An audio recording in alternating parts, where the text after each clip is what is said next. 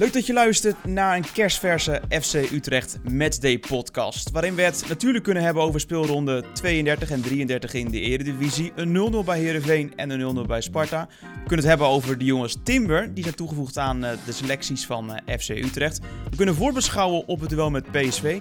En het gaan hebben over de Conference League. En het leuke, dat gaan we ook allemaal doen.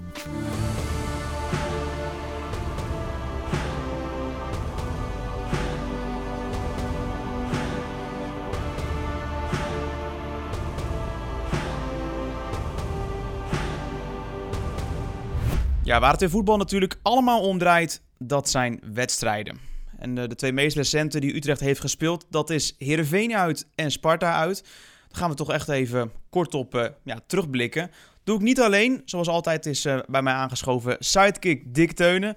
Dick, te beginnen bij het potje bij uh, Heerenveen uit. Voor Utrecht toch ja, een beetje de laatste kans, zo werd het gezien, om de vijfde positie te veroveren. Ja, en dan een 0-0 gelijk spel, hè? Ja, uh, dat klopt. Dat was inderdaad uh, ja, misschien wel een klein beetje teleurstellend. Maar uh, wat ze in Engeland altijd zeggen, it takes two to tango. Um, dus als je wil dansen, dan, dan doe je dat eigenlijk met z'n tweeën. En wij betraden daar in Friesland een dansvloer waar, waar we een danspartner troffen die niet echt genegen was om met ons mee te swingen. En daar, daar doe ik dus mee op SC Heerenveen en het feit dat zij met vijf verdedigers aan de wedstrijd begonnen. Um, en ja, eigenlijk uh, achteroverleunde, uh, keken naar wat wij uh, allemaal wel of niet van plan waren en wat wij wel of niet aandurfden. En nou ja, dat resulteerde eigenlijk in een, een behoorlijk traag op gang komende wedstrijd, waarin uiteindelijk voor FC Utrecht, zeker in de slotfase van de eerste helft, toch nog wel een aantal goede mogelijkheden waren ook, kansen zelfs. maar goed, toen wilde de bal er niet in. dat was natuurlijk onfortuinlijk. Na de rust uh, besloten ze bij SC Heerenveen op enig moment toch het roer om te gooien. Brachten ze de uh, twee veermannetjes, dus uh, middenvelder Joey en spits Henk. En daarmee kwam niet alleen vers bloed in hun ploeg, maar gingen ze ook een ander systeem spelen, namelijk met vier verdedigers. En ehm, vanaf dat moment was de dans echt begonnen eigenlijk. En toen kon het alle kanten op. En nou ja, dan zul je altijd zien, het ging eigenlijk geen een van beide kanten op, want het, het bleef zoals het begon 0-0. Zonde, hè? Sander van der Streek treft zeker tegen Twente. Treft zeker tegen ja, Willem II inderdaad, die 3-2 overwinning. En dan die bal op de paal in uh, Heerenveen. Ik telde hem eigenlijk al hoor. Ja, nee, dat was heel jammer. Uh, zeker in dat soort wedstrijden heb je, heb je echt misschien ook wel een klein beetje geluk nodig. En nou ja, dat hadden we niet. Maar als ik dan meteen even het bruggetje mag maken naar de wedstrijd in Rotterdam tegen Sparta. Uh, dan zie je dat de bal ook door een tegenstander wel eens uh, op een paal of een lat wordt geschoten. En, en nou ja, dat, het, dat het dan ook wel weer een keer jouw kant op valt. Dus, uh, dus zo win je en verlies je wat, wat dat betreft. Um, maar, maar ja, tuurlijk, tuurlijk was dat jammer. Volgens mij hadden we in Friesland en zeker ook in Rotterdam tegen Sparta... hadden we echt meer verdiend dan dat ene punt waar we uiteindelijk mee naar huis gingen. En uh, nou ja, dat, dat resulteert er inderdaad nu wel in dat we nu kunnen zeggen na 33 speeldagen um, dat plek 6 uh, eh, de huidige positie is en ook meteen de hoogst haalbare positie nog. Uh, Feyenoord staat vijfde en is, is inmiddels buiten bereik, maar, maar FC Groningen, de nummer 7, die heeft twee punten minder op dit moment dan, dan wij. Um, dus dat, wat dat betreft is het eigenlijk nog vooral eventjes, uh, eventjes één speelronde naar onder kijken en zorgen dat we die ploeg uit Groningen ook daadwerkelijk onder ons houden. Ja, had allemaal nog anders kunnen zijn als het gisteren, want dat was gisteren, in Rotterdam onze kant op was gevallen. Maar ja, we, we stuiten daar op een, een muur in de vorm van een keeper die ja, die echt alles uh, wat er tegen te houden viel uh, ook tegenhield. Dat deed hij wat mij betreft uh, bijzonder knap, maar daar baalde ik ook bijzonder van. Want ja, hij stond in de Sparta-goal. Maduka Okoye, een man uit, wat is het, uit Duitsland met Nigeriaanse roots. Ja, ja die kan wel keeper dik. Ja, die, ik wou net zeggen, die uiterst indrukwekkende vertoning ook qua fysiek. bijzonder grote kerel. En eh, nou ja, dat zeggen ze dan altijd een beetje een rare uitspraak, maar in dit geval vond ik hem wel, ja, is hij wel van toepassing. Er staat daar wel echt iemand in de goal. En, nou ja, helaas ook nog eens iemand die, die alle ballen eruit uh, ronselt. Precies. Nou, na afloop ging het er uh, nou, zo in de, ja, hoe moeten we dat zeggen, de, de, de, langs de lijn. Zo kunnen we het best omschrijven, want die mixzones zijn een beetje door de war geschopt in tijden van corona natuurlijk. Maar daar spraken wij met allereerst hoofdtrainer René Haken en ook zeker met aanvoerder Willem Jansen. Want hoe kijken zij eigenlijk naar het vertoonde spel bij Sparta? Zijn ze misschien al een heel klein beetje met de play-offs die natuurlijk heel snel gaan naderen? Een 0-0 resultaat in Rotterdam, ja, hoe moeten we daar nou eigenlijk op terugblikken? Ja, de zat, uh, wedstrijd zat uh, eerste helft denk ik op slot. Zij helemaal op het begin een kans, volgens mij, uh, bal tegen de lat. En wij, ja, twee momenten of zo denk ik. Ja, weinig. zij speelden heel compact, heel verdedigend en we hadden te weinig diepte in ons spel. Tweede helft brak het wel iets meer open. Ik denk dat wij wel op zoek waren naar de goal en, en een paar goede mogelijkheden, kansen kregen. Maar en aan het eind hebben zij er één gehad. Maar het was niet geweldig, nee. Nou, waarin je deels kunt zeggen dat we dan beter moeten afwerken om er de goal te maken. En deels denk ik uh, dat de credits ook moeten naar de keeper van Sparta. Ja, en wat wel opviel, ook wel veel pogingen die dan ja, niet tussen de doelpalen verdwenen vandaag. Ja, uh, dat, dat we het vizier niet goed hadden staan. en ja, over naast. dat dat ja, ook dingen zijn die, die dan beter kunnen. Ja, um, ik vraag me zo af. Um, kan het ook zo zijn dat het dan net niet die 10% extra overtuiging is, of, of de echte mindset om bijvoorbeeld zo'n doelpunt te maken, omdat je dan heel klein beetje bezig bent met ja, die misschien voor Utrecht nog wel belangrijkere play-offs? Uh, nou, dat, dat gevoel had ik zeker de tweede helft niet. Als ik kijk hoe we de momenten hebben met, met de kansen die we krijgen, ja, dat, dat, daar, dat, was, dat was gewoon goed. En ja, nogmaals, dat moet dan net iets beter. Maar goed, dat, ja, nogmaals, en ook die keeper speelt natuurlijk een, een, een, een, belangrijke rol in. Maar het belangrijkste is dat, je, dat het spel in vergelijking met vorige week uh, vele malen beter was. En dat je dus vanuit dat spel ook uh, je kansen creëert. 13 Eredivisie seizoenen op rij. Scoor jij minimaal één doelpunt. Je hebt nog 90 minuten. Ja, ik was er vandaag twee keer dichtbij. Maar uh, ja, we moeten al lang op wachten dit seizoen. Het mocht niet zo zijn hè? Nee, maar die tweede was ook slecht ingekopt voor mij. Maar ik, volgens mij stond buitenspel. Maar niet? Ja, nou, we gaan het terugzien. Maar uh, ja, dat, uh, hoe heet het? dit soort wedstrijden worden ook op dat soort momenten beslist. En dat heb ik een aantal keer denk ik in het verleden ook gedaan. Een wedstrijd opengebroken of uh, beslist met zo'n kopbal. Maar ja, nu nog niet. Dus dat is slecht. Ja, Dick. En zo zijn we bezig met de wedstrijd van Sparta. Wel te verstaan het afronden daarvan. En zo moeten we ons alweer opmaken voor de wedstrijd tegen PSV. Ja, het vliegt allemaal maar door in deze eindfase. Ja, dat gaat heel snel. Hè? De, de, de competitiewedstrijden volgen elkaar uh, ineens, zou ik willen zeggen, in heel hoog tempo op. En uh, nou ja, voor sommige clubs, of voor de meeste clubs, is het dan uh, zondag klaar. Ehm, maar voor ons in ieder geval uh, alleszins nog niet, want dan beginnen natuurlijk de play-offs om Europees voetbal. En ook die worden weer in, nou, ik zou willen zeggen, recordtempo afgewerkt dit jaar. Dat heeft er een beetje mee te maken met, uh, met het feit dat de, de speelkalender nu eenmaal eh, super vol zit en dat er een Europees kampioenschap uh, gespeeld gaat worden deze zomer. Dus het is zaak dat alle competities dan op tijd zijn afgerond. En dat geldt natuurlijk ook voor de Eredivisie Plus de bijbehorende play-offs. Dus ja, we gaan er in sneltreinvaart doorheen in deze fase van het seizoen. Ik vind dat overigens wel, ja, dat heeft wel wat. Lekker, lekker in hoog tempo, veel wedstrijden. Ja, ik, ik, ik geniet er wel van, moet ik zeggen ben ik helemaal met je eens. En dan krijg je toch een beetje het gevoel van die Europese kalender. Dat waar ze bij Utrecht natuurlijk allemaal van dromen. Uh, daar gaan we het zo meteen uiteraard over hebben. Uh, maar eerst even over de broertjes Timber. Quinten en Dille. Ja, als je dat tweetal uh, zo ziet, uh, Rick, je hebt, uh, je hebt ze voorbij zien komen. foto's, video's natuurlijk. de presentaties van die twee jongens wel te verstaan. Quinten, die aan gaat sluiten bij het eerste elftal. Dille, die datzelfde gaat doen, maar dan bij Jong FC Utrecht. Hoe heb jij gekeken naar de presentaties van dit tweetal? Nou, ik vind het heel leuk dat ze allebei bij FC Utrecht komen spelen. De ene in het eerste elftal, inderdaad, de andere in de, in de belofteploeg. Ehm, het zijn Utrechtse jongens. En uh, dat is hartstikke leuk om die uh, in je selectie te hebben. Uh, ik denk dat het een utopie is om, om te, te denken dat je eredivisievoetbal op een niveau dat FC Utrecht nastreeft kunt spelen met alleen maar jongens uit je eigen stad of provincie. dat gaat niet. Maar het is wel hartstikke leuk als, als je in zowel je eerste elftal als je belofteploeg. ja, toch wel een, een, dat Utrechtse karakter, dat Utrechtse gezicht, als je dat daarin kunt neerzetten en dat dan aan kunt vullen met, uh, met goede versterkingen die uit andere windstreken komen, dan is dat wat mij betreft uh, de optimale mix. En ik denk dat we in, in de personen van de Timbers twee jongens ja, hebben verwelkomd die, die wat toevoegen aan, aan beide ploegen. Tenminste, dat is in ieder geval de insteek. en ik ben daar persoonlijk reuze benieuwd naar. Ik heb ze nog niet al te vaak zien spelen. Dylan Timber heb ik zelfs nog nooit zien voetballen. Ehm, dus daar ben ik razend benieuwd naar. En, en nou ja, Quinten Timber, dat, dat is een wat bekender gezicht. Die, die zagen we de afgelopen jaren ook nog wel eens voorbij komen. Als we tegen, tegen Ajax, jong Ajax wedstrijden speelden. Um, dus die ken ik dan wel, maar ook daar ben ik heel benieuwd naar van ja, hoe gaat die zich uh, manifesteren. Maar, maar um, ja, jij hebt er wellicht een nog betere indruk van gekregen, Corné. Want in tegenstelling tot, tot mij, heb jij ze ook al gesproken. Wat, wat vond jij van, van de Timbers?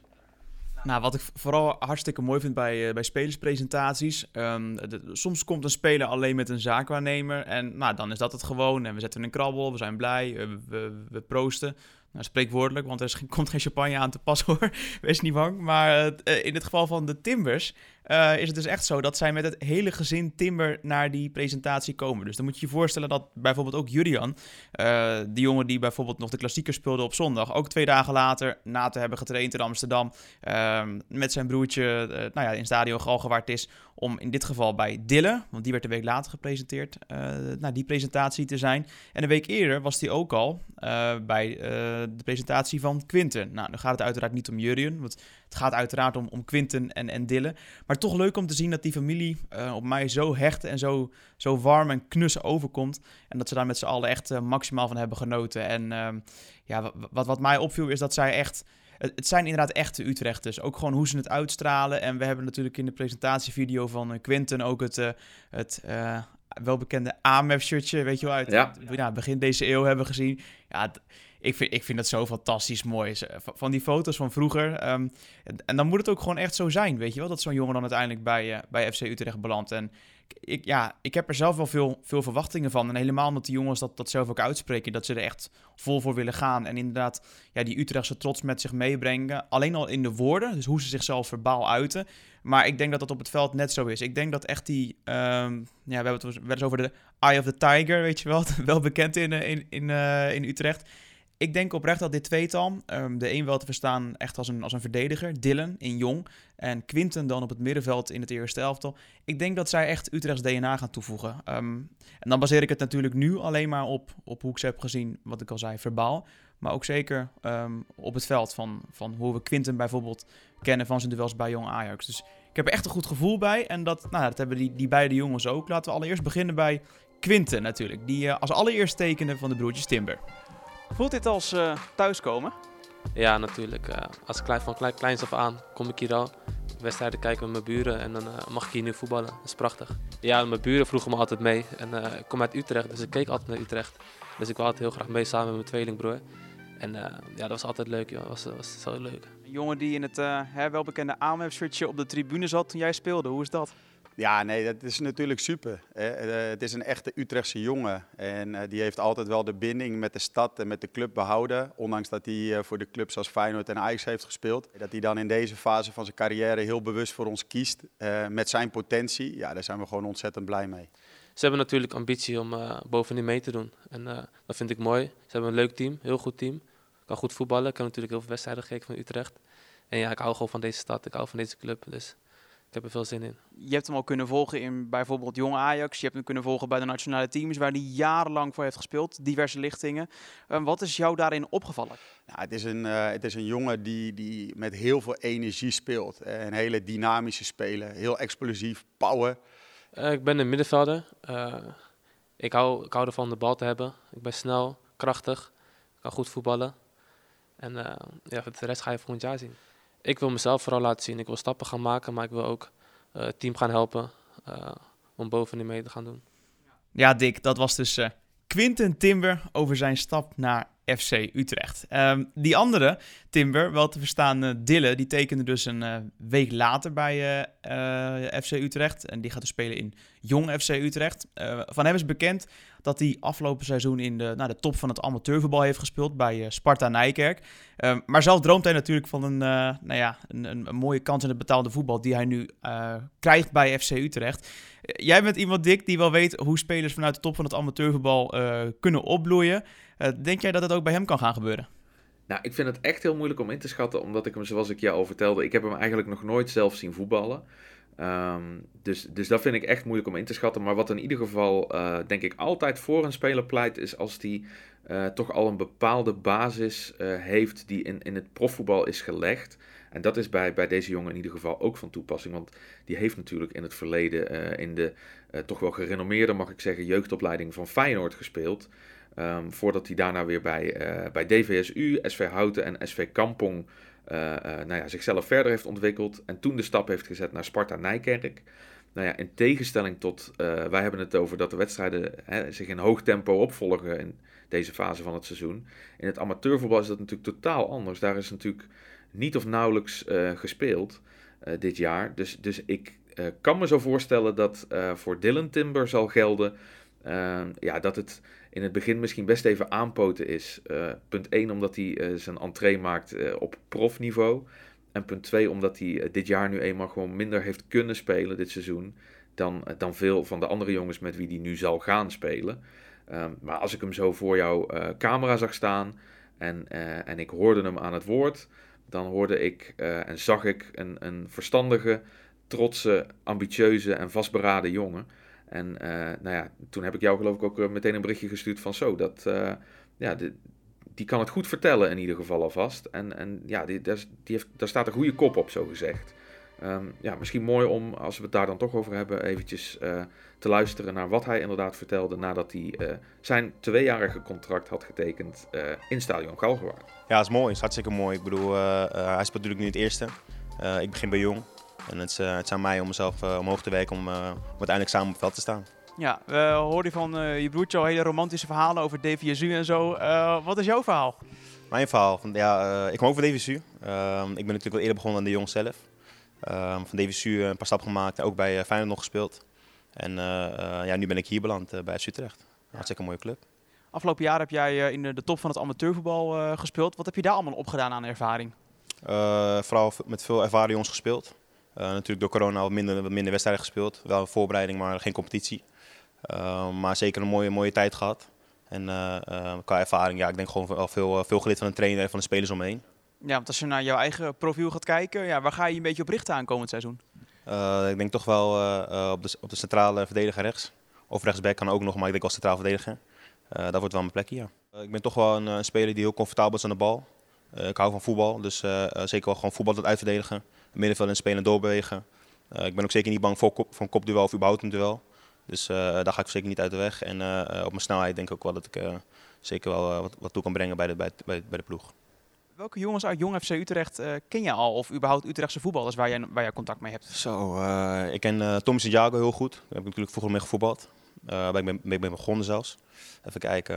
Mark Babay ken ik goed. Tim Pieters, maar die gaat helaas weg. Ook een mooie voetballer. Uh, ik denk nog wel, nog wel een paar kennen. Zeker wel, denk wel de helft van het team, ja. Oh, dus hoef je niet meer voor te stellen in de kleedkamer? Nee, nee dat hoef ik niet meer te doen. Ik hoef geen dansje of een, eh, of een liedje zingen in de kleedkamer. Ze kennen me allemaal wel. Ja, dat misschien wel hoor. Dat uh, sluit ik niet uit. nou, dat zijn de boys. Dat hoor ik nog wel aan het begin van het seizoen. Ja, dat was dus Dylan Timber. De iets oudere Timber dan die andere, Quinten.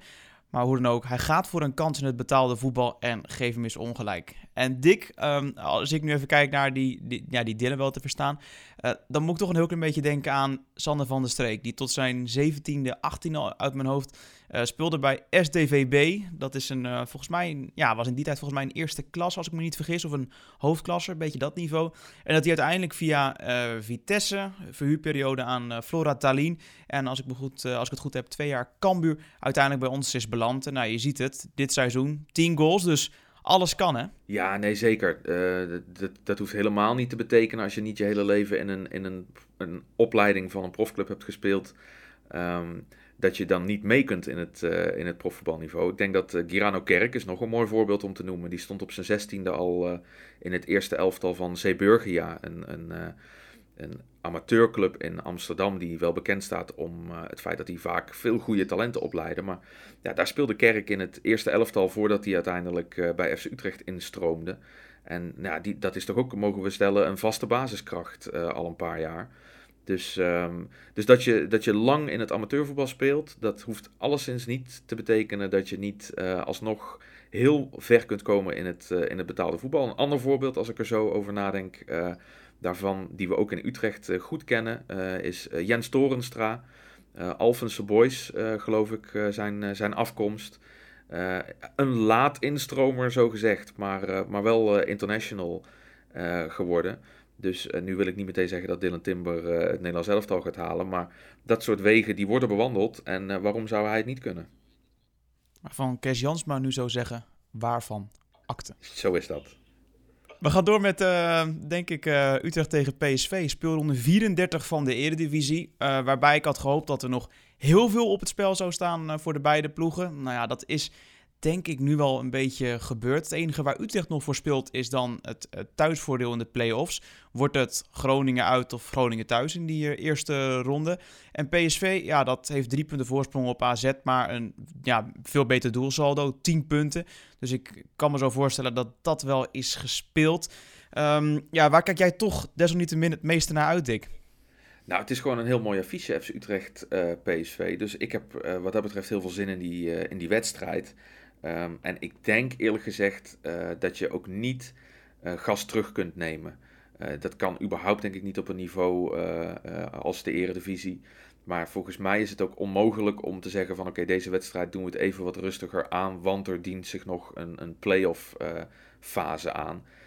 ik denk dat je dan juist met, met een zo goed mogelijk gevoel aan, aan die eindronde wil beginnen. En nou ja, dat zou kunnen door het tegen PSV hartstikke goed te doen.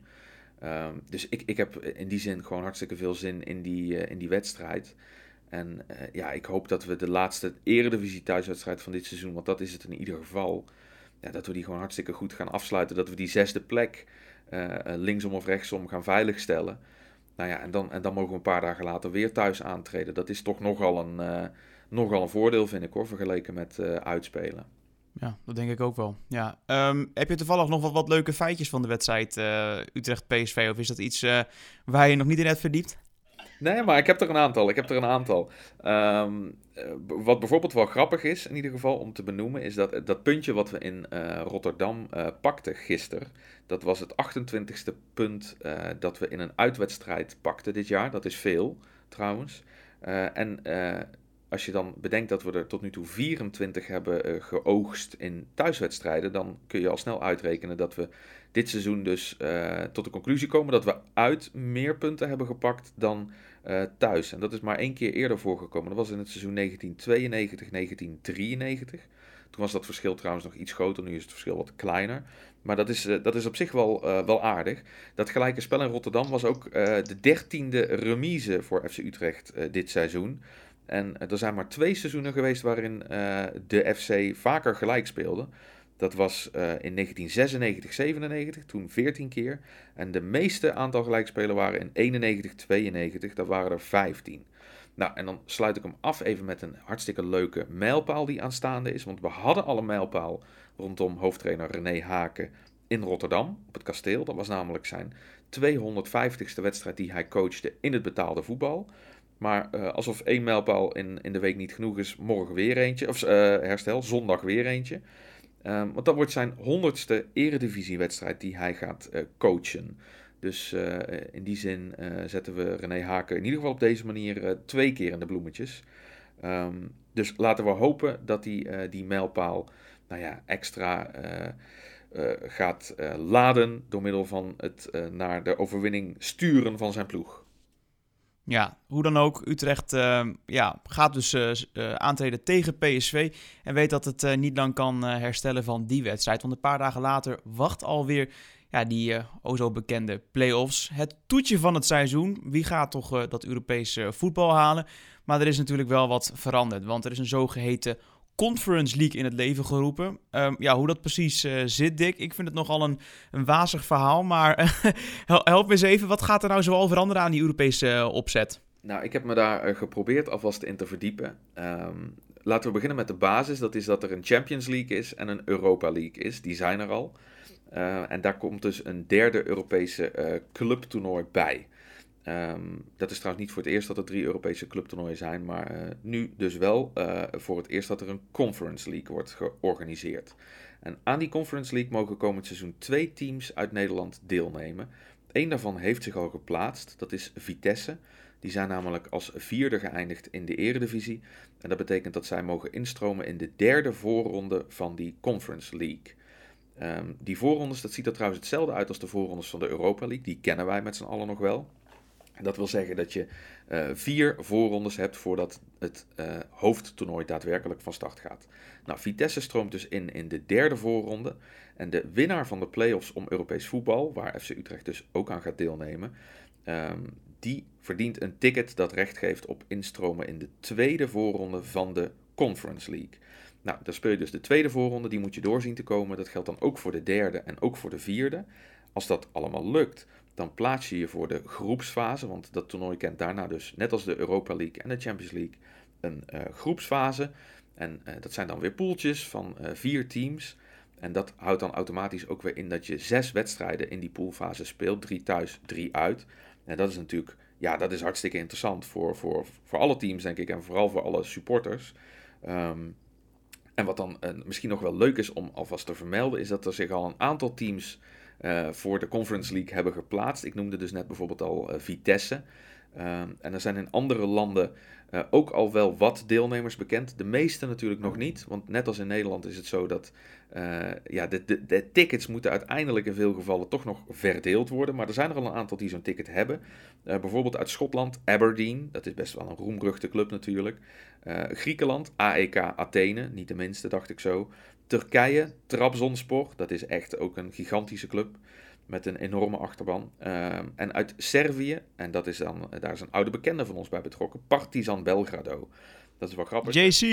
Ja, inderdaad. Ah, oui, oui, oui. JC. Daar speelt inderdaad eh, Jean-Christophe Bahebek. En uh, hij zag zijn team dit seizoen, let op, 30 van de 36 wedstrijden winnen. En dan nog hadden ze een achterstand, Partizan Belgrado, van 10 punten op de nummer 1, Rode Ster Belgrado. Die uh, zetten namelijk een bizarre serie neer van 33 overwinningen en drie gelijke spelen. En werden dus ongeslagen kampioen daar in Servië. Uh, en die plaatsen zich dus voor uh, een ander toernooi. Maar Partizan Belgrado gaat deelnemen aan de Conference League. En daar gaan de komende dagen en weken nog heel veel meer teams bijkomen. Die mogen zeggen, wij gaan spelen in de Conference League. Laten we hopen dat dat ook voor FC Utrecht geldt. En als ik daar dan alvast een klein beetje, nou ga ik vooruitlopen op de feiten, maar toch... Uh, een paar data voor alvast met potlood in de agenda. Dat is dan 16 juni. Dan uh, wordt namelijk gelood voor de tweede voorronde. Dus die dag wordt dan bekend uh, wat de eventuele tegenstander is van de winnaar van de play-offs van Europees voetbal. En die tweede voorronde, de eerste wedstrijd daarvan, die wordt in principe op 22 juli, dus 22.07, wordt die gespeeld. Nou ja, dan begint uh, dus voor de winnaar van de play-offs om Europees voetbal het bal dat de Conference League heet. En dat moet dan allemaal gaan eindigen na een hele rits wedstrijden in uh, Albanië. Daar wordt uh, in Tirana, in een heel mooi stadion trouwens, wordt de finale van dat toernooi uiteindelijk gespeeld. Maar nu, Corné, loop ik echt veel te ver op de zaken vooruit. Want eerst nog maar eens PSV thuis. En wij spraken natuurlijk met René Haken over die wedstrijd. En laten we eens luisteren wat uh, René Haken daarover te vertellen heeft. Ik denk wel dat we nog wat uh, reactie krijgen vanuit uh, de ondergrond. Uh, dat kunstgras dat heeft altijd op iedereen weer een andere impact. Ja. Dus daarom moet ook vandaag en ook deels morgen nog, moet nog goed herstellen. Om uiteindelijk weer fris aan de start te verschijnen zondag. Ja, want zondag de laatste van het reguliere seizoen tegen PSV. Wat kunnen we verwachten denk je? Ja, uh, goede ploeg. Uh, ploeg die, uh, die, tweede, die tweede is geworden in de competitie. Die ook een hele goede serie heeft staan de laatste weken. Ja, die natuurlijk ook over heel veel individuele kwaliteit beschikt. En ja, dus dat wordt ja, gewoon weer een, een uitdagende wedstrijd voor ons. Ja, want, want Sparta speelt natuurlijk dan wel wat meer verdedigend dan PSV, denk ik. Ja. Wat voor wedstrijd kunnen we verwachten zondag? Ja, het zal denk ik iets opener worden, uh, omdat PSV ook een ploeg is die natuurlijk uh, wat meer naar voren wil, uh, wil spelen. Zowel defensief als ook, als ook offensief. Dus ik denk dat we wel een, een, meer een wedstrijd krijgen die, die op en neer zal gaan. En ja, daar, daar zullen we zelf dan de goede keuzes in moeten maken vooral. En PSV is natuurlijk ook gewoon heel goed in, in het omschakelen. En ja, we moeten zorgen dat, dat we aan de bal dusdanig goed zijn dat zij niet zo goed uh, toekomen in die omschakeling. En op het moment dat we hem verliezen, ja, dan zullen we er ook uh, bovenop moeten vliegen. Ja, Dick, dat was dus uh, hoofdtrainer René Haken. En je zei al zo mooi, zijn 250ste wedstrijd in betaalde voetbal beleefde hij in Rotterdam. En hij maakt zich ook op voor zijn 100ste eredivisiewedstrijd als trainer wel te verstaan tegen PSV. Tot zover denk ik deze FC Utrecht eh, Matchday podcast. We hebben teruggeblikt op Herenveen uit en ook zeker Sparta uit. De broertjes Timber, wie zijn ze eigenlijk? Waar gaan ze spelen? We hebben voorbeschouwd op de thuiswedstrijd tegen PSV. En we hebben dankzij jou, Dick, mooi inzicht gekregen in de opzet van de Conference League. Ik denk dat uh, dit hem zo was. De laatste nou ja, podcast van het reguliere seizoen. Wie weet zijn we er binnenkort uh, met een extra episode. Maar daarover nu nog niet al te veel. Laat je vooral verrassen. Bedankt voor het luisteren en wie weet tot de volgende.